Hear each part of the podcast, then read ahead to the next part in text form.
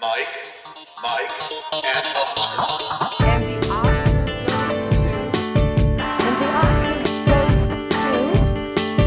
the Oscar goes to. And the Oscar goes to.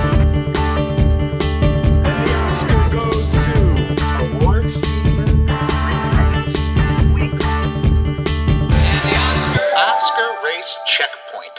And we're back. Welcome to another episode of Mike, Mike, and Oscar. I'm also Mike handling the introductions today because this will be a solo show uh, and an Oscar race checkpoint slash movie review handful, I would say. Maybe not a movie review bundle, but a handful of my first reactions to several big new Oscar contenders uh, that, that I've seen recently, either at the New York Film Festival, and I'll finish with my final day there, seeing Maestro in May, December.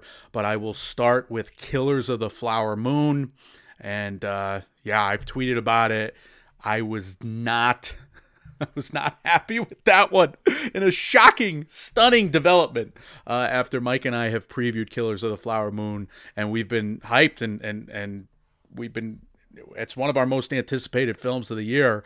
So I'm I'm hoping my thoughts will change on rewatch. But right now I'm I'm about to uh, I'm about to slam a Martin Scorsese movie. Oh my god, I can't believe it. I, I just I love Martin Scorsese movies. It's just this one was not for me necessarily. Anyway, uh, I do want to say these reviews will remain spoiler free, uh, which of course is a relative term, but but as a general rule, I will steer clear of specifics be, beyond the premise and beyond the act one of each film. So basically, setups only. All right, Killers of the Flower Moon, and, and go back and listen to our last episode where the BO boys, the box office boys, came onto the show and we previewed. I think the financial future of of Apple original films and certainly of Killers of the Flower Moon. It was projected to go as high as 40 million. It's it looks like it's coming in much lower than that, around 23. Maybe it'll get up higher uh, as the weekend moves along. It is a rainy one on the East Coast here, so maybe more people will go and see Killers of the Flower Moon. But it does line up with some Scorsese openings. The Departed was like a $28 million opening, I think, in October uh, years ago. So you never know. It could climb, it could have legs. We will hope so. I went to see Killers of the Flower Moon with my brother Daniel. He and I had planned to do this for a while. Uh, we enjoyed a fun conversation beforehand, going through all of Scorsese's IMDb, all of his hits, all of our favorites. I mean, you know, the the, the top twelve on his resume. What a what a deep what a deep group of uh, tremendous movies and yeah mike mike and marty probably should happen just based on quality alone that rewatch series uh, and I, I wish we could have swung it this year but uh, I, you know that's something to look forward to. Hopefully we'll get that done. Uh, i gotta be honest I, I just am stunned and I, I i really am stunned by the fact that this film didn't follow through for me and by how poorly both my brother and I received it. It's one of the more disappointing first watches I've, I've ever had. Now, look, take that with somewhat of a grain of salt because that could change and it's changed for me in the past. I've had bad first watches for some of my favorite films of all time. All the President's Men, I remember watching that as a student did not get it, did not like the pacing. Uh, I'm going to criticize Killers of the Flower Moon's pacing. I could not get into All the President's Men on first watch because of the, the slow pace to it. And yet, that's a film I rewatch every year. I'm glued to the screen every year. Every election cycle, I have to rewatch All the President's Men. That's an annual for me. I love it. Zodiac was another one. Zodiac was not a film I, I enjoyed on first watch. And, and yet, I go back to that one almost, and maybe even more maybe every six months or so from David Fincher there. So those are two older examples, two recent examples that Mike and I have covered on this show. Palm Springs. Neither of us really like Palm Springs, the uh, the comedy on Hulu there, and yet that became the the favorite movie of our year by the by the end of uh, our pandemic lives. I, maybe we're in a aggravated state during that pandemic. We couldn't take in the comedy because life was not funny. And then next thing you know, Palm Springs, we're yucking it up with that movie for the rest of this for the rest of the year. It was one of our top films of that year, and it was just one of those things where the first watch didn't work for us, either of us, I guess. So it was surprising. We were both in the same headspace there. Decision to Leave was another New York Film Festival marathon final film of the day for me.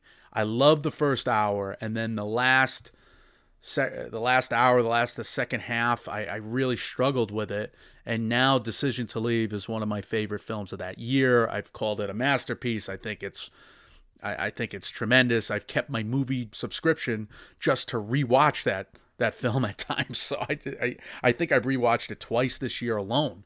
But will Killers of the Flower Moon redeem itself on rewatch for me? I, I still hope so, but as Mike and I have always said since we started this podcast, you know, we're just going to be honest with you guys, and we're going to allow our values and our baggage to show, and, and that's part of the subjectivity that we are doomed to have. I I applaud everybody striving, and I admire all of us who try to, you know, strive for the objectivity, but I don't I don't think it's a realistic thing. I don't I don't, and I I, I get aggravated with critics who try to you know, strong arm you and tell you that ah, this is what works in a movie, and to me, that's just the blowhard way of, of of talking about film. I would rather have the conversation, and I think you know, an episode like today is hopefully something that can start the conversation. So, you know, I, I'll make my case for why I didn't like Killers of the Flower Moon on first sit, and and hopefully we can you know move forward and take that as some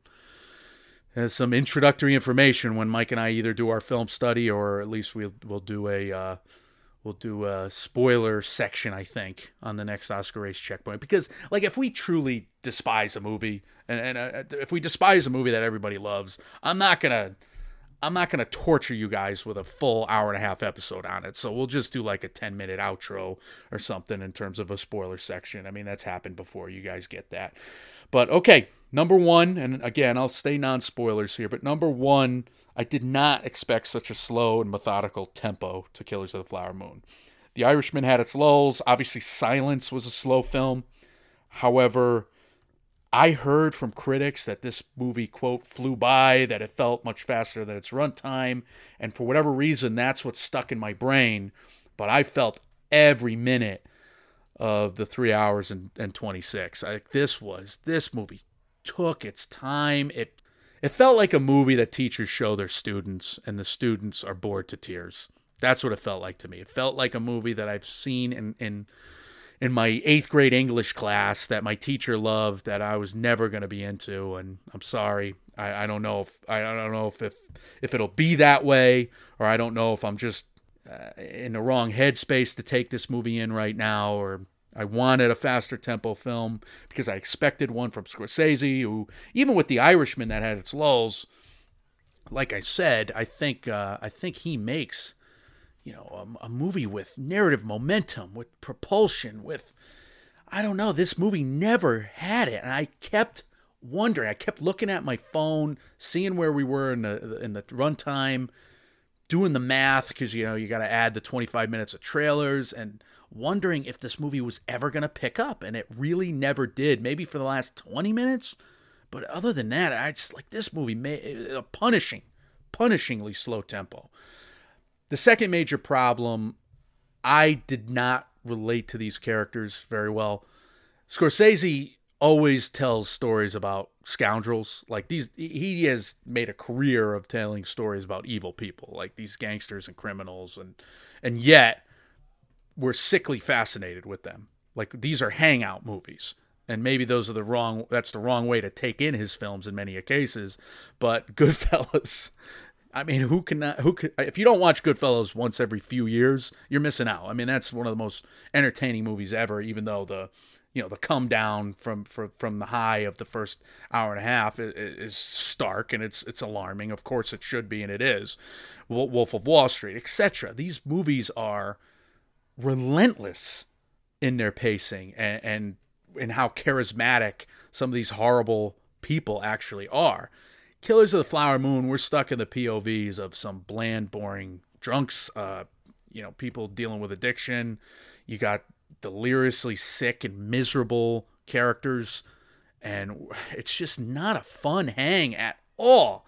And and shame on me, maybe because I thought it was gonna be, but not at all. Uh, really a rough sit in that regard. Finally, I think, and this could be a marketing issue for me. I expected a mystery thriller. I got an epic three and a half hour drama. The, mystery goods aren't there. The thriller goods are not there. The murders are s- spaced out. It's not a, a who done it, a why done it. It's not. I think if if you're in for a long epic sit and a meditation on the true nature of evil, yeah, I think that's more of the the headspace you, you ought to go in for Killers of the Flower Moon, or at least that's the headspace I'm going to go in for the next watch. Now, I am a fan of the performances and the production values. I could see Killers of the Flower Moon getting Oscar nominations, you know, despite my rough review here, even if my rewatch isn't good, because Leonardo DiCaprio, Lily Gladstone are just that good. I think uh, Lily Gladstone, as advertised, steals the film. Uh, it's a subtle actor's actor performance. I was not uh, I was not expecting the big showy performance from her necessarily, knowing her work in certain women, uh, knowing and loving her work in Reservation Dogs, and I think she's doing the nuanced type of uh, performance that you know I, I've I've thought has been next level for the Daniel Day Lewis Oscar nominations that Mike and I have covered. You know, Phantom Thread, etc. Or Cate Blanchett at times. Like last year, I thought she was incredible in Tar, and she's got scenes where she's not necessarily, you know, going off on people, but you just, I mean, what she's doing with her. I, I mean, watching Lily Gladstone leave a room. And, and, and that just shows how magnetic her performance is. You're watching her face as she leaves the room, leaves the room, and to see her face sink in some instances, it's just it's incredible work. So Lily Gladstone, yet again, uh, and finally, I hope uh, getting the recognition she's deserved for a while in her career. Uh, I love uh, I love the ensemble here. I, I think they're they're all committed to these roles and, and performing these roles very well. Jesse Plemons at the top of his game, but it's just a very small part. And I know there's no small parts, but it, it is a very small part. Robert De Niro is very good. I'm a little underwhelmed by him, however, and, and maybe that's because of the nature of his character. But I do, I do not see the Oscar reel scene, so it's not as showy a performance as you'd expect. But typically, those performances are are ones that I appreciate more on rewatch. So I'll be I'll be anxious to to see where I rank these performances when I do rewatch Killers of the Flower Moon. Otherwise, the costume and production design, I mean, they feel as expansive and extensive as you can get. Scorsese's bringing history to life here. If the costume and production design is not nominated, I would be absolutely shocked in both instances. And like I said, this move for movie for that alone is why it's going to be shown in classrooms for for perhaps decades to come. Like I said, I'm I'm admittedly underwhelmed on some other factors. Like the score bothered me. I was not a huge fan of the score. I know some people love the the original score to this. Uh, I'm sorry. I, that wasn't for me. I, I, I, I don't know. I, it just didn't work for me. It, it was I don't know. It, it, for me to explain my musical taste is is never a, good way to take a podcast. I always stumble around. I'm not a music critic, but uh, this this movie needed to have a more engrossing score, in my opinion, if it was gonna be the slow paced film it, it turned out to be. The sound, the editing, uh, again, I'm gonna have to reassess on my rewatch, but uh, obviously it's been it's been buzzed about. So that's uh that's my look at Killers of the Flower Moon. I'm not gonna grade it right now. I'm gonna withhold the grade until until the rewatch does come and I can get on the microphone with my co-host Mike One. So I'll move into the New York Film Festival finale.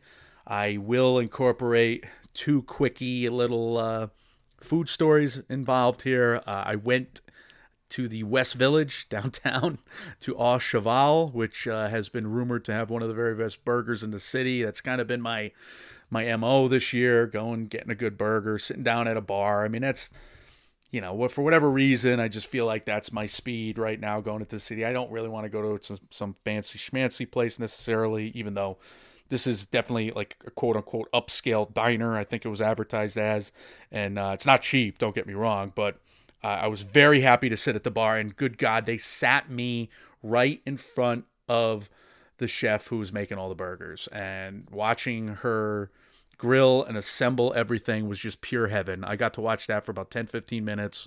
It felt it felt like it went by in a blink of an eye. I was I was so taken by her cooking up all these burgers. Finally, one with my name on it came over. Uh, I got the quote unquote legendary double cheeseburger on the fluffy brioche bun with two beef patties, sharp American cheddar cheese, pickles, onions, Dijonnaise, and the add ons of the bacon and the farm egg. You know, took some pictures, cut the thing right in half. The yolk broke perfectly, but it wasn't so runny like it it, it overpowered the burger. But this easily was the butteriest burger of my life. And that's probably as much the brioche bun as anything. Like they must have just, and I, I really didn't watch, like the guy doing the buns was, the toasting the buns was next to the chef that was making the burgers in front of me. So I really couldn't see him. There's like a pole, uh, and I couldn't see him doing all the buns, but I'm guessing they were buttered. To, to, to say the least, it, it almost tasted like a country fried buttery biscuit burger, which oh my god was it rich. So i i love this burger. It wasn't huge. It was it was an easy you know eat. It wasn't like uh it wasn't like i felt full afterwards just based on the burger. Where i felt full afterwards is because i got the mac and cheese. It was the black pepper bacon mac and cheese so I wasn't holding back. And I also got the vanilla gelato root beer float. And I haven't had a root beer float since I was a little kid at my grandmother's house. She used to make it, make them for us with vanilla ice cream. And uh, I love you, Grammy. And you know she's still with us here. And uh, you know, you know, knock on wood. And she's she's hanging on. And I I yeah, I was feeling very sentimental, and this was a very good root beer float. Uh, hit the spot, and I yeah, I couldn't even have the whole thing because I, I over ordered. Of course, I could I, I ate about half the mac and cheese, and I drank about half of the of the root beer float. And I'm not a big, I don't usually have a ton of sweets in my real life. I try not to anyway, and this was like sugar overload for me, but easily, easily one of the best meals I've had in a long darn time. So I, I highly recommend Au Cheval. Where do I rank the double cheeseburger at Cheval though? It's still behind the Emmy double stack. That that was still my number one. I got I gotta admit as much. Mike Mike and Emmy double stack there. Uh, but uh, I waddled out of Au Cheval very happy and content. And I got to Maestro just in time at the Walter Reade Theater Saturday afternoon on the 14th of October, 3 p.m. Uh, a lot of pros to Maestro. And I'll, I'll do kind of a pros, a cons, and then a final grade. But first and foremost, I loved these two lead performances Bradley Cooper, Carey Mulligan. I love their characters, I love these actors. I think they both had some stupendous Oscar reel scenes that are going to be a lot of fun to talk about going forward. And I would not begrudge an Oscar nom or an Oscar win for either Bradley Cooper or Carey Mulligan. I'm that high on both. They're both very deserving, and I understand why Cooper and Mulligan are front runners now in both lead categories. This was also a fun movie, Maestro, because it's about show folk. It's about these characters who leave the stage and they go to the after party and they're still on. They're on all the time. They're on when they're just, you know, in a park together with hanging out with each other. They're entertaining each other all the time because they're in show business. They're show folk. And I love movies about show folk. And I love movies about endlessly entertaining characters, even when their lives are falling apart and even when things are going are, are, are being very difficult. Again, they're just relentlessly entertaining, and that always helps a movie watching experience. The screenplay does not over explain the drama regarding their personal lives, and I appreciated that. So you have you have a lot of the defense mechanisms in, in on full display and how they're kind of overcompensating for all the drama going on behind their eyes in many of scenes. But the reverence uh, that Bradley Cooper treats this audience, uh, to treating us all like adults here, not explaining his sexuality or over explaining that. I, I, I really appreciate that. And that was one of the uh, one of the more refreshing aspects of this screenplay in particular. The exposition dumps were, were hit and miss. Like some of them were so on the nose they bothered me, but others were very creative. Like he'll be interviewed by uh, by by by you know satellite, you know for for the TV or for a late night show, and that guy will list his credentials. And I thought it was a very solid way to handle like exposition. Oh, here's where he's at in his career. West Side Story just came out, etc. So Leonard Bernstein's character and his career arc was depicted in a fun way in that regard uh, because or, or we were kept abreast of it in that regard in a fun way because this movie is mostly about like the family story here and if you're gonna do that you better show the love on screen and we better feel that love. And I, I did. Like the sweetness of the trailer carried over into the movie.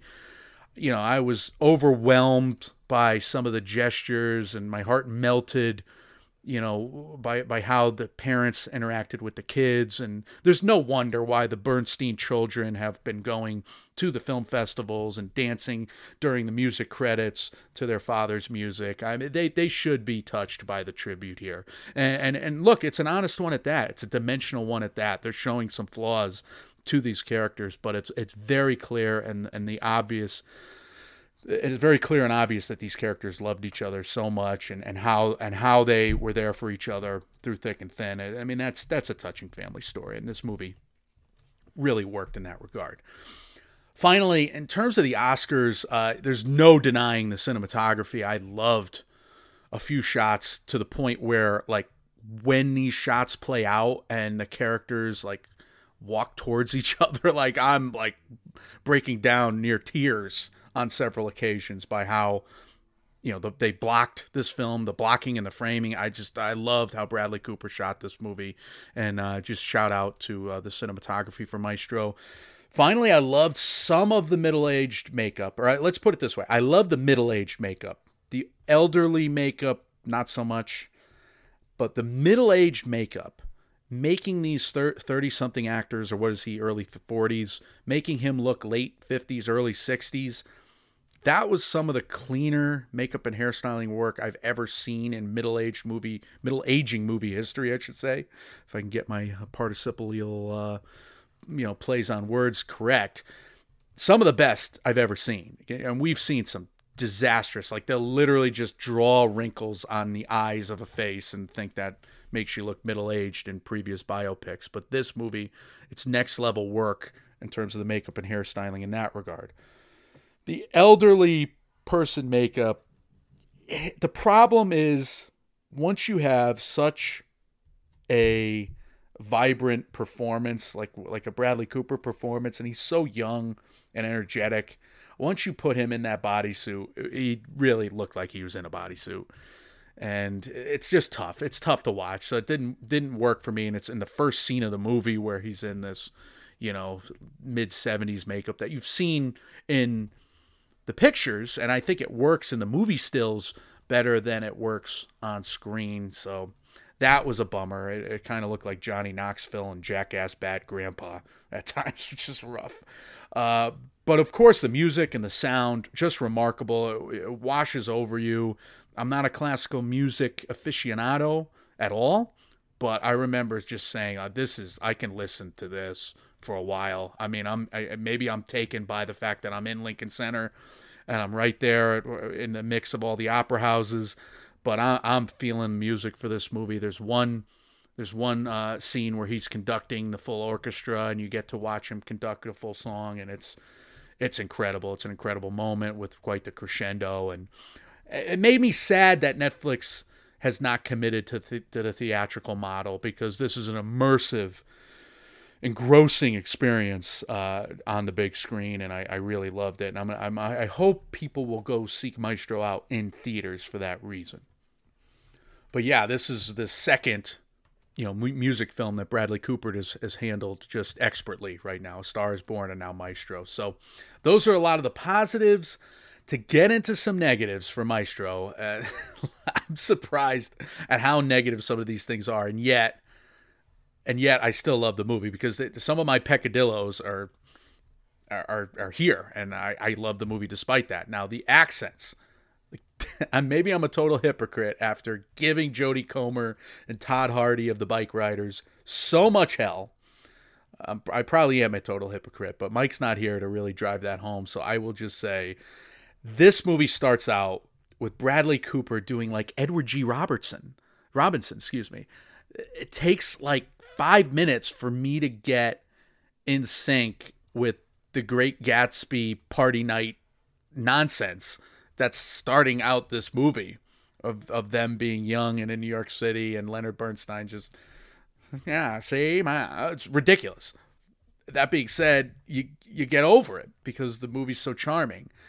Uh, I'm still blown away by the fact that I don't hate this movie because of some of the the line deliveries, some of the lines in the in the script. They're, they're unforgivably on the ner- nose, overt lines of dialogue where they're stating the theme, and you recoil in your seat. Like I literally writhed in my seat by the Oscar grabbiness, and it wasn't like it wasn't intentional, perhaps, but the Oscar grabbiness of some of these lines of dialogue I wanted to die. It was everything that uh, that May December is about to criticize, and yet this movie still had me an emotional wreck by the end of it. And yay, hey, I, I I have not been very kind to films that have just had ruinous dialogue at times, and yet Maestro was something that I could could abide. I, I, I didn't,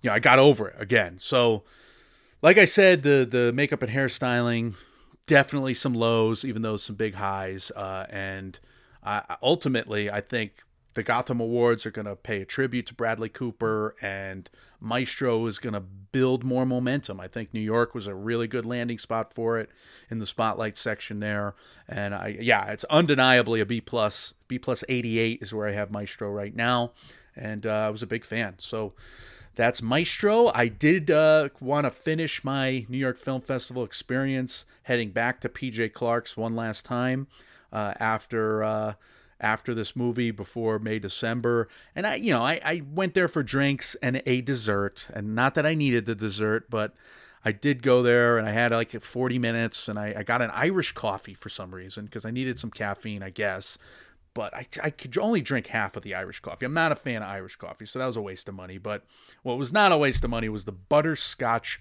pudding. And the heavy whipped cream on top is probably I could just drink a I, I could I could eat a whole barrel of that. Never mind the butterscotch pudding on the bottom. But this was a very rich butterscotch pudding. It was oh delicious. I'd, I'd eat anything in there. It was just one of those things. And then of course I finished that and I had to do a Guinness because that's my favorite beer. And yeah, so PJ Clarke's hit the spot yet again. The perfect way to close out, you know, my food adventures here for the New York Film Festival, the 61st edition. Can't wait till I uh, go back to New York City for Tribeca, or who knows? Maybe I'll, I'll, you know, my brothers and I will. We've been talking about doing like some kind of New York City movie day of some sort, so I have to figure that out uh, because I've been sending them all these pictures. They've been listening to the pod and and certainly they want to enjoy some of these food adventures with me. a lot of people do, so it's it's it's always fun to do this every year. I tried to do it up, and I I hopefully I hopefully succeeded. So thanks for listening as always, and uh, hopefully uh, I can finally get on a diet now and do what I need to do because yeah i mean my life expectancy might have been shortened by that butter burger alone christ almighty. Anyway one final movie may december. I saw it at 6.15 at the walter reade uh, on the 14th of october there that sa- same saturday. Here's the thing with may december. I like the movie. I like watching it. However i think i've enjoyed thinking about may december more than i probably enjoyed actually watching the movie for that first time it's got all this weird soapy satire on the acting process and the tabloid takes it has on like real life source material seem secondary to what to what Todd Haynes wants to say about how exploitative we've all been in this Oscar business and and uh, and as true crime aficionados for that matter. So this is like this meta critique, this movie, and thinking about all that and how many jives he takes. Uh, the fact that this movie, May December, is this catty comedy of manners is also such a ludicrous surprise to me. And I'm so disarmed by that fact uh, that it's funny, that it's weird, that it's that it's that the pace is bizarre. I can't I can't believe he pulled it off. Let me just say that May December should not be a movie that is that that works, and yet it still somehow works. That being said, it is so weird. I cannot imagine the Academy going for it. I really cannot imagine the Academy going for it, especially because it's like a deep, dark criticism of uh, of the acting process and of of trying to do the Oscar grab. Maybe the best movie ever on the Oscar grab, or at least the most cynical movie ever on the Oscar grab that's ever been put put out there. And and Todd Haynes knows full well what he's doing. So I mean, it's lambasting the uh, the acting process, or at least the cynical take on the, on like the true crime acting process. My God. Uh, so that's uh, that's the weirdness of May December, but I do want to comment on how he handled the subject matter because obviously it's a horrible true story. And the subject matter is something that's been you know t- it's touched a nerve when hollywood handles this kind of subject matter in the past for me in particular. And yet i just again i think the tone and and the fact that it's he's unambiguous like it's so obvious where the moral high ground is and he just stays on it. It's not it's not like you're having issues with Uh, you're, you're wrestling with how to think about these characters. You're not wrestling with how to think about these characters who have done such horrible things. But i keep laughing at my memories of these last scenes. And i wonder if this is going to become like this cult classic and i'm going to become this bizarre devotee of may december and todd haynes movies. Because I, that's the way i feel right now. Like i really want to rewatch this one on netflix and I, you know, I was talking about it with a friend the other night, with Andrew Morgan. In fact, I, I was st- I was kind of low and mixed about it, and I thought about it all day, and I started writing this review, and I just I had so much fun doing that that now I've really talked myself up for a rewatch. But I, I do have to warn you, like this movie is a weird tempo. It's not what you think. It felt like, God, it felt like just this bizarre, you know, soap you know, it's just almost like a Pedro Almodovar eh, melodrama in many ways. So that's not necessarily something that's always my cup of tea. Uh, I'll just put it that way. I'm a coffee guy, I guess. I like the big genre film, and I, am not necessarily a guy for the melodrama. But this this worked better than most for me, and the performances are a, a big reason why. I mean, Natalie Portman, Julianne Moore, Charles Melton, all three, all three are fantastic, and it'd be just deliciously ironic if any or all three of them get nominated at this year's Oscars based on, you know, what they're satirizing here. So if the Academy embraces those performances, uh, you know, I will I will be tickled pink and I'll be very glad. So May December definitely a solid B grade for me. Maybe that'll skyrocket up if I uh, go in for a rewatch and I laugh my ass off. Is this like an American Psycho level dark comedy? It might be. It really might be that. But first watch kind of a slow and puzzling first watch that you know you chuckle a few times and then you're like you think about it and it gets better and better. So may december is one of those. And uh yeah, so that's where I will end today. I got a bunch more movies that I've been watching. We got a bunch of trailers that have been coming out. It almost seems as if every single Oscar contender yet to be released on the season has released a trailer or, or a second trailer or a teaser or a behind the scenes featurette. So Mike and I got a lot of work to do on that front. We got Critics' Choice Documentary Award nominations. We got the Doc NYC shortlist. We got the Gotham nominations coming out next week. Mike and I will be back to talk about all of it. I think I want to wait for him to do so because, uh, yeah, I think yeah, that, that's our bag. That's what we got to do, and and uh, I don't want to be without him on all that. So this is as far as I'll go on a solo episode, but I really appreciate everything you guys do for us, especially all of the five star ratings, all of the the reviews on Apple Podcasts, etc. That always helps us you know, uh, widen the tent, get more people in here. And we re- really appreciate how much we've been growing over the years and, and the steady growth of the podcast. So appreciate all of you for, for helping us do that. As for what's coming next, I already hit on the Oscar race checkpoints to come. Will we do a Killers of the Flower Moon film study or not?